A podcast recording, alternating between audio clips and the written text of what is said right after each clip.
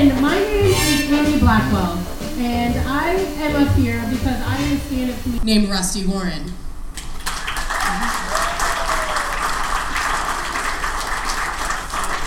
to call her a trailblazer is to put it mildly. This woman had so much gall and gumption, she not only kicked down fences, brought kerosene, and lit that shit on fire. She is an incredible inspiration to not just females in comedy, females in general, and men who can aspire to be as bold, bold not bald, bold, as bold and, and, and extreme as she has been over the years. She faced censorship, which we know is boo, right? And she won. She's had album after album after album. She has done so many amazing things. I want you guys to get so excited. Put your hands together to honor this wonderful, wonderful woman. We're going to watch a, a short video, but give it up, guys, for Rusty Warren. We weren't going to die because he was going to touch the boob. We were going to die that when he touched the boob, he was going to find the gym socks and the Kleenex. That knockers up gal, Miss Rusty Warren. Hi, I'm Rusty Warren. Knockers up. Knockers up. Knockers up. It was improper for a woman to speak the way I did about sex. Hell, I admitted to the entire world that we women like sex. Like it. We weren't even telling the ones we were doing it with that we liked it.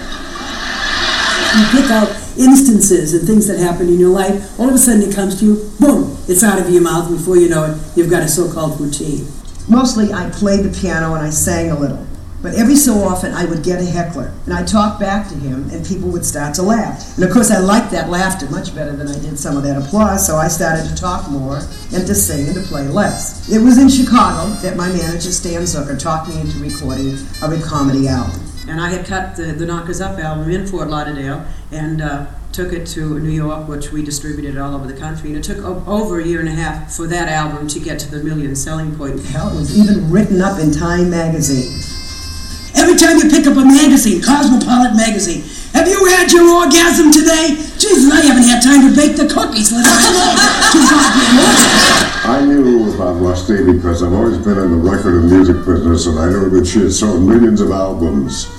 So, sure enough, when she came to play, she did tremendous business. If opportunity knocks on your door, don't open it unless it bangs. Bounce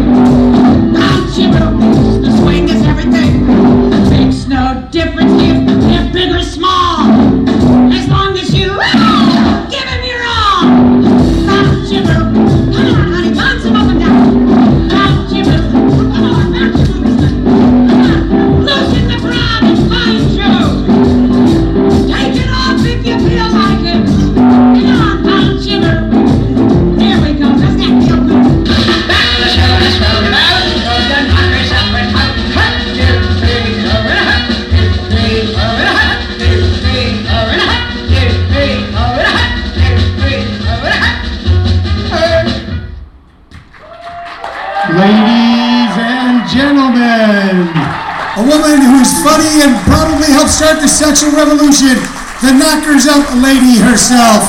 A warm a Laugh Factory welcome for Rusty Warren. Wow. Yeah.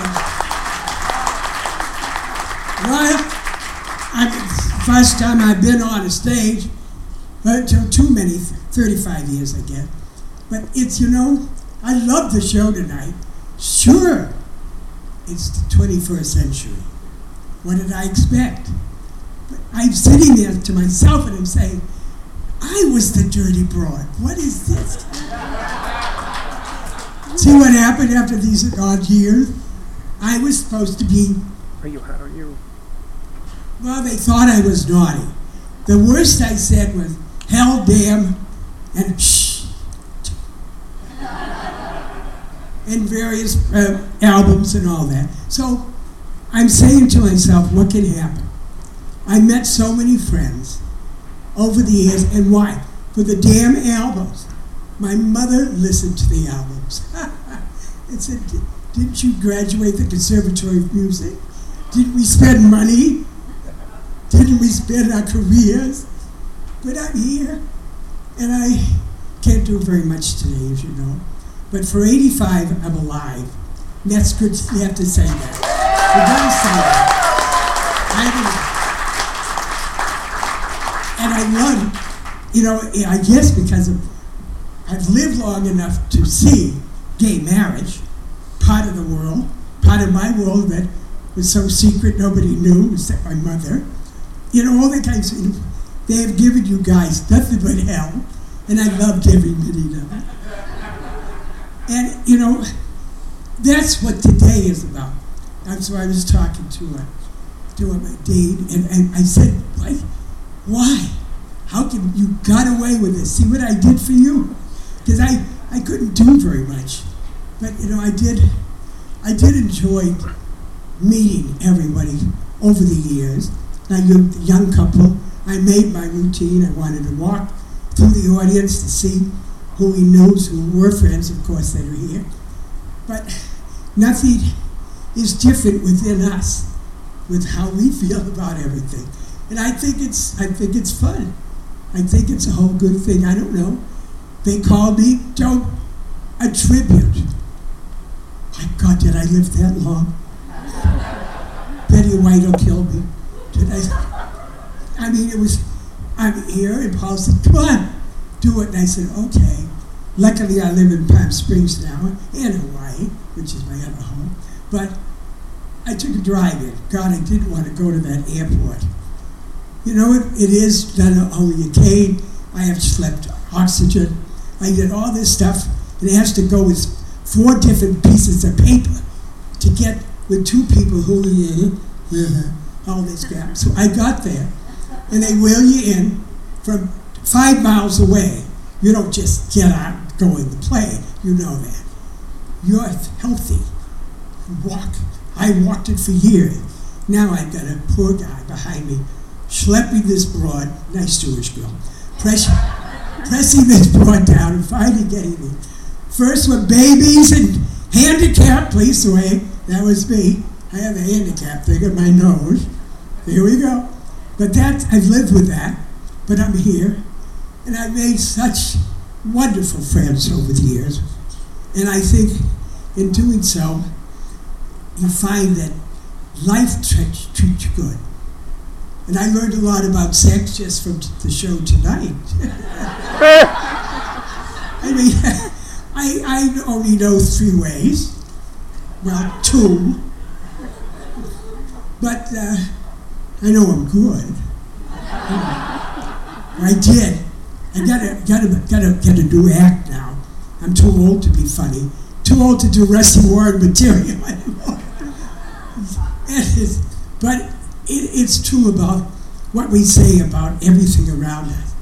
And now I found out there's married kids here, and some of the gay crowd came in, and some of my friends from the press that I've seen and known for years. And they've been so kind to me, considering. And this tribute, I really feel that, I don't know, I never was on it, except once Crazy J had placed that place, gave me a couple of honors and big parties, but that was, I think, eight or ten years ago. And uh, it's, no, it wasn't. Yeah, it was pretty far, you know, I remember. But I, nobody gave me, I, there's so many comedy, but I was never, think I, I was fringe in the Vegas, I was a fringe performer because I used the word sex and boobies and, and I never said T-I-T-S, never. They were always boobies or knockers. And, well, today, tits, would say nothing. Are you kidding? That's a, that's a sweet word, it's sugar on it. But knockers up was my fun thing. And at that time, most of the people that remember me, first of all, I was size 10, but I had little boobies, little boobies. And then I wanted to talk to some of the ladies that are older here. What happened to your tits? What happened to them? Well, menopause. menopause is what did it. You hit that 50 odd mark, you don't get all that goody every month anymore. You oh, I'm so happy that's over. And all of a sudden the tits fall. and it's 20 years later. I said, where did I get these things? I never have these. What are they? And now I've got to wear a, bra. I used to have to fill my bras. And it, was just the way it is. I went with the changes. And it was in the 60s. I was at that, what, what uh, Del, Del was talking about, in the parties in Vegas with the Coke and that. I just walked in with my party, of friend. Is there a bar in the house? Where's the booze? Where's the booze? But they did. Cokes were there, they were offered. I just happened to be interested. It just wasn't my thing. I smoked. That's why I have COPD today. I smoked all those years, so I can't breathe anymore. But in the fun part of it all, I enjoyed every damn bit of it. I really did. You people have been an audience that I've enjoyed, and I've made friends, I guess, all over the world. And I introduced myself in England. They knew me a Bobby, Bobby, Bobby Booby girl, Bobby Booby girl, whatever they call me, something strange. And but I couldn't go any other country because I didn't didn't speak their language. But I traveled the world, and whether you people, I was laughing with some friends of mine the other day. I said, "My God, Shea and Scottsdale Road, this is it." And the Laugh Factory, I owned and bought this company, the whole street, with all my friends, and we bought in 19, whatever had, 50 to 60, we bought $5,000 worth of this. Now everything is sitting on it. I said, well, I guess I sold it too early. I mean, I think this is the whole thing. And it's, it, it's wonderful. It's, let me have a sip. Oh, God. Who put the stick in it?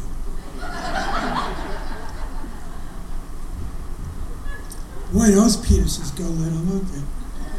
Funny looking things. I miss them, but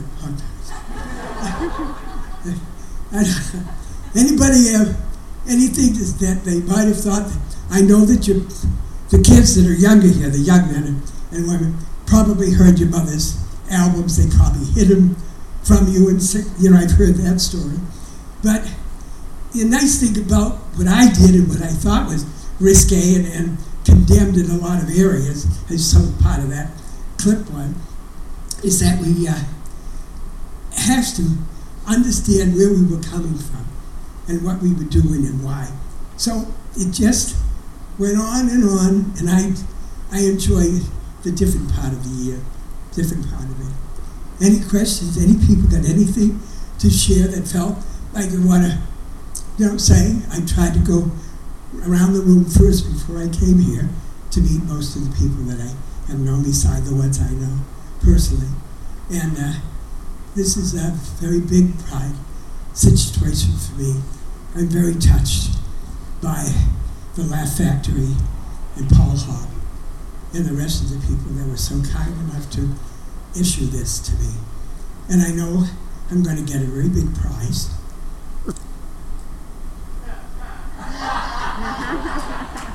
But uh,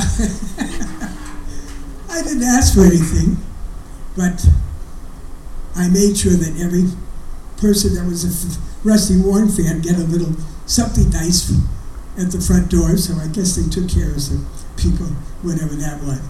Paul took care of it, and I loved the building. I saw them go, going up. He used to send me emails all the time about going up. And this thing, I saw this thing being built the last couple of years. So I think it's fairly new, a couple of months here and there. I wish him a lot of luck. I wish they get a lot of people coming here to see these shows. And they got them going all the time. I was one of the first ones that did comedy stores. I was. Way back then, nobody did that. But everyone was doing the twist and all those dances. Nobody was going to comedy anymore. The way I was doing it, at the nightclubs, the booze was down. People couldn't do this. You couldn't drink, drink and drive. It was, you know, pretty bad. so they couldn't do all this. So they made comedy clubs, and I stood and did all that for years. I got Phyllis Diller. I said, "Get your ass over." Phyllis did it. I don't. I think Joan Rivers did a couple of them. Then we did the Continental Baths. Now, for you straight people, the man, the man had the baths for many years. Chicago, New York, San Francisco, and another place. And I was invited to play. Then I said, 50,000. Well, all right, whatever. A thousand naked men, no women. Me and my PA, my assistant at the time, and my piano player, who was not gay. Well, maybe he was. But we said, this is fun. They're sitting there, you're dressed. They had towels. All men, they had towels. And I got to say something naughty because way in the back of the room is a guy, I love you, Rusty. You're wonderful. And everyone was interrupting the show. I had to change it as was from Mr. and Mrs. America to, to the gay audience, which was just choose different material. And they couldn't keep it quiet. And my assistant said, would somebody put something in his mouth and keep that guy out? well, I did I almost died. I mean, bad enough Rusty Warren didn't want to say it, but my friend, and they did, and they roared, and he said, I love you. And I went back, and but that happened. This was the, the, the Continental Bath, sex and all the rest of it. I was there in the 60s. No, let's see, it was the women's movement, women's freedom, etc., in the workplace and more. And a lot of other things happened. The black and white situation got, got it much better. And of course, the gays had their thing, and they got a little more whatever's that happening to them.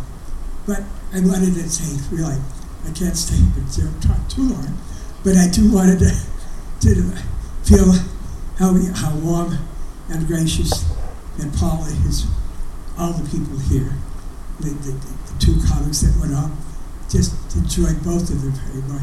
And I, I said, we've come a long way. And that was what I feel. I've come a long way, and you audiences have helped me do that. Thank you so much.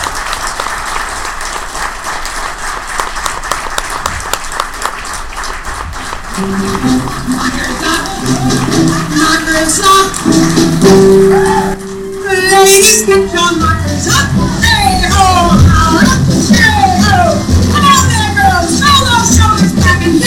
And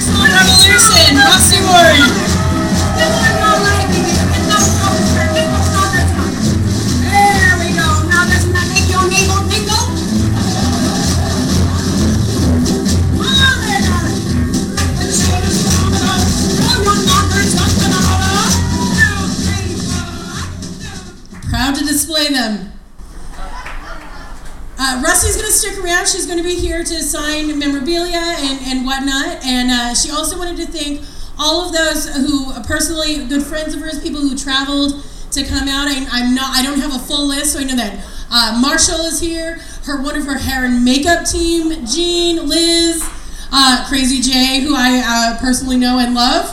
Uh, if you're in Vegas, tune into Crazy J's Rockin' Comedy Podcast. And, uh, and for all of those fans that have come out and as a comedian and on behalf of, of all the other female comedians who have the ability to get up on stage and say whatever the hell they want, thank you.